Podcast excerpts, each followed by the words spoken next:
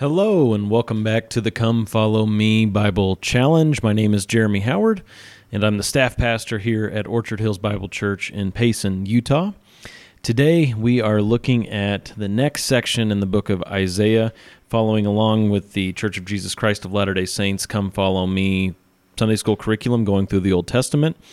It is the week of September 12th through the 18th, and Isaiah 13 to 14, 24 to 30, and 35 are on the schedule. Um, I uh, am not going to look at any of those chapters, actually, just Isaiah 19, which, uh, you know, you, you, shouldn't skip. Though I will say, I, I do have uh, this book. I was going to use this. I, I was going to use this more. Maybe I will in the next couple of weeks. Um, but I picked it up at a uh, at a bookstore in Provo Pioneer Book, one of my favorite bookstores, and it's um, was printed here in in our valley in Orem, and it's the Old Testament with Joseph Smith translation. And this particular uh, edition of the book, or this volume in the series rather, covers Genesis, Isaiah, and Malachi. And um, when you get to Isaiah 27, no, 29, Isaiah 29, Joseph Smith added a ton to the Bible, um, which is quite interesting. And I, I was going to cover that more, and then I didn't. So I don't know. Maybe I will later on with something else from the book of Isaiah. Um, there are major portions that he didn't touch. And then when he got into chapter 29 of Isaiah, he really, really uh, added a lot of his own thoughts there. So anyway, um, yeah, maybe maybe we'll talk about it more in the days to come. Something to look forward to or to dread. I don't know how you feel about that, but uh, that's on my mind. But today we are just going to be looking at Isaiah 19. Now, this section of Isaiah is is a little difficult uh, for a lot of people to read. If you've ever read through the Book of Mormon, you know that the Book of Alma is tough for a lot of people to read. Very tough for me to read. It's like quicksand. You're moving right along in the Book of Mormon, then you hit Alma, and it's like, whoa, this is this is kind of tough. Well, Isaiah uh, can kind of be like that for people, especially in this section, because in chapters 13 to 23 uh, of Isaiah, you've just got a bunch of condemnation against the nations where Israel's enemies are being condemned and they're told of what's going to happen to them both in the near future and in the distant future, that God's judgment is going to come upon them. And that's what we see at the start of Isaiah 19 with Egypt. God gives a, a pronouncement of judgment against Egypt specifically in this chapter. And so let's just start off by reading the first few verses. Isaiah 19:1 it says, "The oracle concerning Egypt. Behold, the Lord is riding on a swift cloud and is about to come to Egypt. The idols of Egypt will tremble at his presence, and the heart of the Egyptians will melt within them." So I will incite Egyptians against Egyptians, and they will each fight against his brother and each against his neighbor, city against city, and kingdom against kingdom. So this visit from Yahweh the Lord to Egypt is not a pleasant thing. It's not, oh, yay, he's coming. It's a, he's coming in judgment, oh no, kind of feeling that Egypt should have. And basically, it says here that God's going to start a civil war in Egypt. He's going to turn the Egyptians against each other. And this is a part of his judgment. It says something about how God interacts with the nations, right? That even the civil wars that nations fight, they don't happen apart from God's sovereign working in those nations. And uh, sometimes, in this case, it's a sign of God's judgment that they would kill each other. Well, further on down, it's not just that he's he's getting the humans in Egypt to interact with one another in a negative way. He's actually going to use some of the uh, ecosystem in Egypt to judge them. In verse 5, it says, The waters from the sea will dry up, and the river will be parched and dry. The canals will emit a stench. The streams of Egypt will thin out and dry up. The reeds and rushes will rot away. The bulrushes by the Nile, by the edge of the Nile, and all the sown fields by the Nile will become dry, driven away, and be no more. Verse 8 And the fishermen will lament, and all those who cast a line into the Nile will mourn, and those who spread nets on the waters will pine away. So God is going to directly affect, again, the, the ecosystem. They are going to uh, they're going to suffer some physical calamity, and this is a way that God's wrath is shown all throughout the Bible, not just in the uh, Old Testament, but even in the New Testament, not just with Egypt, but also with Israel. There was uh, just this past Sunday I covered in uh, briefly 2 Samuel 21. God had Israel go through a three year drought because of a covenant that they broke with the Gibeonites. God touched their land and used bad circumstances, well, created bad circumstances, and used those bad circumstances to discipline and show his anger and wrath against the Israelites. And here the same thing is happening to Egypt because of their rejection of him, because of their rejection of God's people, their antagonism toward the people of God. God is now pouring out his wrath against Egypt. Again, there will be, um, you know, some of this you can look back and say God did it then, and then there's some things that you look and you say, well, this is yet future. And uh, the next section is definitely yet future of Isaiah 19 as we see what else is going to happen to Egypt. It's not all bad news, believe it or not, but God is actually going to be extremely kind to Egypt. And this is a very, very fascinating passage. So if you've kind of been checking out a little bit, hearing, okay, God's mad at Egypt, you know, he's disciplining them, yada, yada, yada, now's a good time to check back in, all right, and think about what is what is being said here. Isaiah 19:16. In that day, I'll stop right there. You're going to see that phrase in that day come up. And this points us to more distant future now in the text of Isaiah, okay? So now we're thinking really really future and even for us today, you know, almost 3000 years after Isaiah, this is still future. All right? We're still waiting for this to happen. In that day, the Egyptians will become like women. Oof. Hope there are no uh, social justice warriors listening today. And they will tremble and be in dread because of the waving of the hand of the Lord of hosts, which he is going to wave over them. The, the land of Judah will become a terror to Egypt. Everyone to whom it is mentioned will be in dread of it because of the purpose of the Lord of hosts, which he is purposing against them. All right. So, in that day, this yet future day, God is going to take the physical land that he gave to Israel, and it's going to become a terror, not just to Egypt, but to all the nations, because his purpose is going to be realized in that land. Israel, for their almost entire history, has not really been a people to be feared in the flesh. They're not big, scary, strong, super duper, extra, whatever. They're kind of puny, measly people. Yet they have the power of God because they are God's nation. And you know that that's not to say they're they're all saved. Um, right now, Israel is in an apostate state, believing a false religion. They've rejected the uh, the Messiah of their faith. Yet there's coming a day when God is going to turn His attention back on Israel in full force in such a way that um, there's going to be a demonstration of his purpose through them that's going to bring terror to the nations. And that's what's being described here in Isaiah 19. He's going to use the land that he gave them. He go all the way back to Genesis 12 and 13 and 15. This land that God has unconditionally given them, he's going to use it to affect the nations around them. All right, let's keep reading. Verse 18.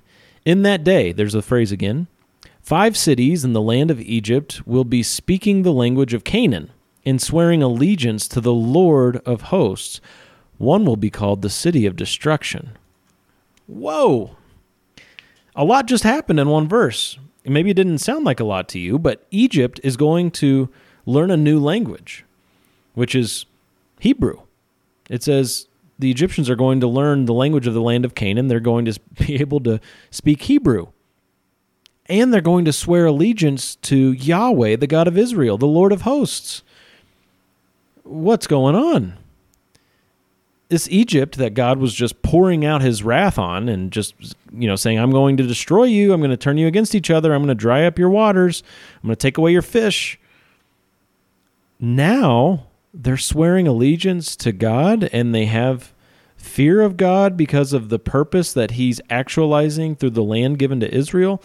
This is a very interesting development, isn't it? We should keep reading.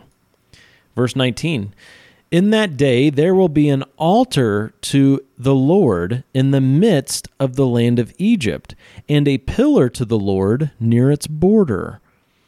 It will become a sign and a witness to the Lord of hosts in the land of Egypt, for they will cry to the Lord because of oppressors, and he will send them a Savior and a champion, and he will deliver them.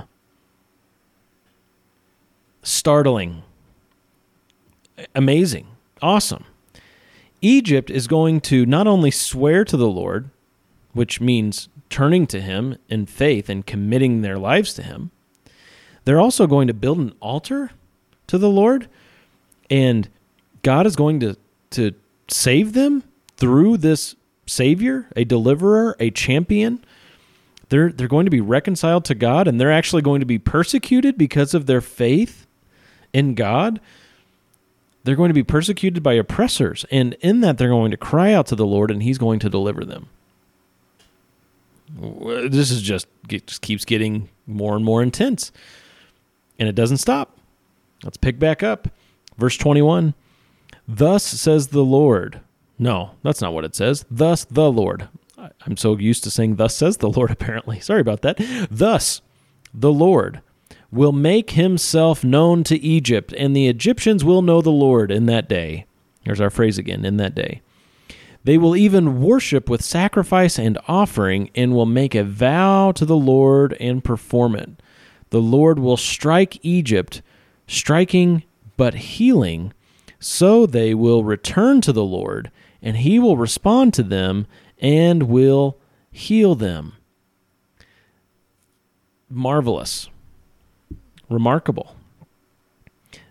This hasn't happened yet. They're going to turn to God with this altar where there will be sacrifices and offerings.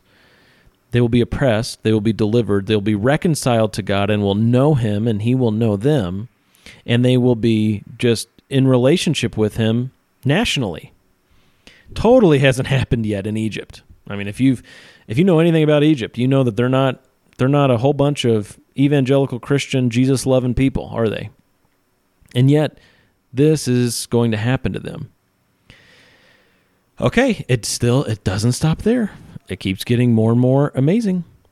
Verse 23, in that day there will be a highway from Egypt to Assyria, and the Assyrians will come into Egypt and the Egyptians into Assyria, and the Egyptians will worship with the Assyrians. Now, maybe you don't know a lot about the Assyrians, and that's okay, but they don't get along with the Egyptians. Egypt and Assyria are not buddy buddy. They're not like you know, uh, the USA and the USA's allied nations, and who knows even who those are anymore. But um, it's not like they're they're they love each other. They're they've been enemies for a long time, and and now in this picture we see that they join together not only for like commerce and supporting one another nationally, but to worship together. They're going to worship the same God. We just heard about the Egyptians' worship, and the Assyrians are going to conform to that worship too. How amazing. Now, we do want to notice before we get on to the very last amazing thing, it just all keeps building. But we do want to notice that the Egyptians and the Assyrians are still distinct na- nations here. Okay, it doesn't say the Assyrians become the Egyptians and they're all Egyptians. It doesn't say that Egypt becomes Assyrians and they're all Assyrians, but they still have their national identity. Even their borders don't blend. There's a highway that goes from one to the other, but the borders are still recognized, right? There's still geographical boundaries at play. Yet there's a harmony, there's a there's a unity and a harmony that's existing that's never existed. And of course, the root of that is they're worshiping the same God. All right, if it couldn't get more astounding, no, it can. Here it is. In that day, verse 24, there's our phrase. In that day, Israel will be the third party with Egypt and Assyria, a blessing in the midst of the earth, whom the Lord of hosts has blessed, saying, Blessed is Egypt, my people, and Assyria, the work of my hands, and Israel, my inheritance. So now Israel's in the mix. So you, might think, okay, he he's focusing on Egypt and Assyria, and and he did his thing with Israel to bring Egypt to belief, and uh, and now he's done with Israel. Nope, nope. He's he's never done with Israel because he's made forever covenants with them. Well, here we have Egypt, Assyria, and Israel. Again, they are distinct groups. They're not all blended together. They don't all become Jews. They don't all become Egyptians. None of that. They're distinct people. They are living together in harmony. They are worshiping together because Israel is now the third party in this worship. And they're a blessing in the midst of the earth. They're a blessing to the other nations. This is really something. You know that there's a whole bunch of tension all the time in the Middle East you know, sometimes we'll make a little progress with Israel and Palestine and all those debates that rage on. Well, one day it's all going to be settled. One day you'll have Israel and Egypt and Assyria all dwelling together in perfect harmony and worshiping the Lord together. It seems so impossible, doesn't it? I mean, that, that just seems beyond what we could ever imagine because, of course, in this life, we're so short sighted and we consider so many of the world's affairs apart from the reality of God. Sadly, we just do. But here, when we bring what God has said to bear on our world, we see an amazing, hopeful, joyful, beautiful picture of what will become. You'll have Israel and Egypt and Assyria and the surrounding nations, dwelling in harmony with their national distinctions, worshiping together.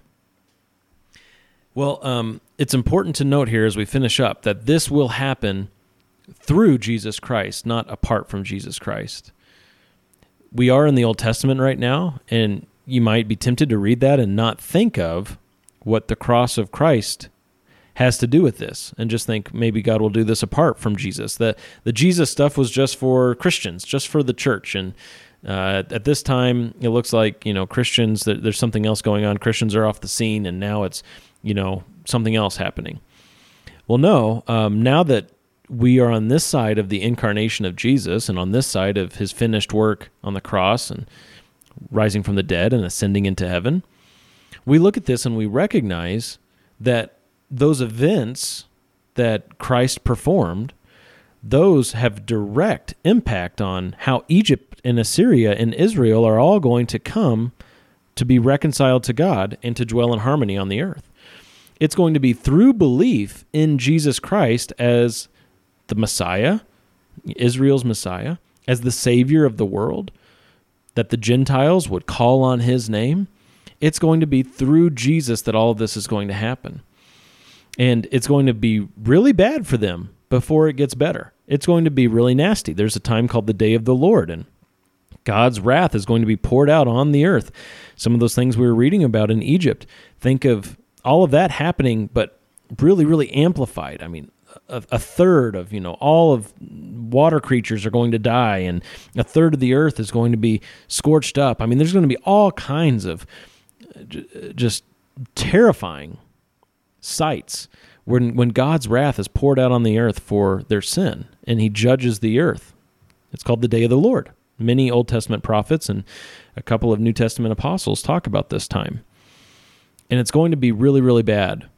But through that there will be of course a mass conversion of Israelites. That's very clear in the New Testament. There will also be some Gentiles getting saved. And here we see Egypt and Assyria coming to know the Lord through the gospel of Christ, believing in the finished work of Jesus so as to be saved. And in the end, um, it's just going to be a beautiful picture. Uh, at the end of the, the day of the Lord, God's wrath, it ends with the second coming. Jesus returns. This is the book of Revelation. You got all of God's wrath up through chapter 18. And then chapter 19, Jesus returns. He strikes down the nations. He's the rider on the white horse. And he sets up his kingdom that lasts for a thousand years.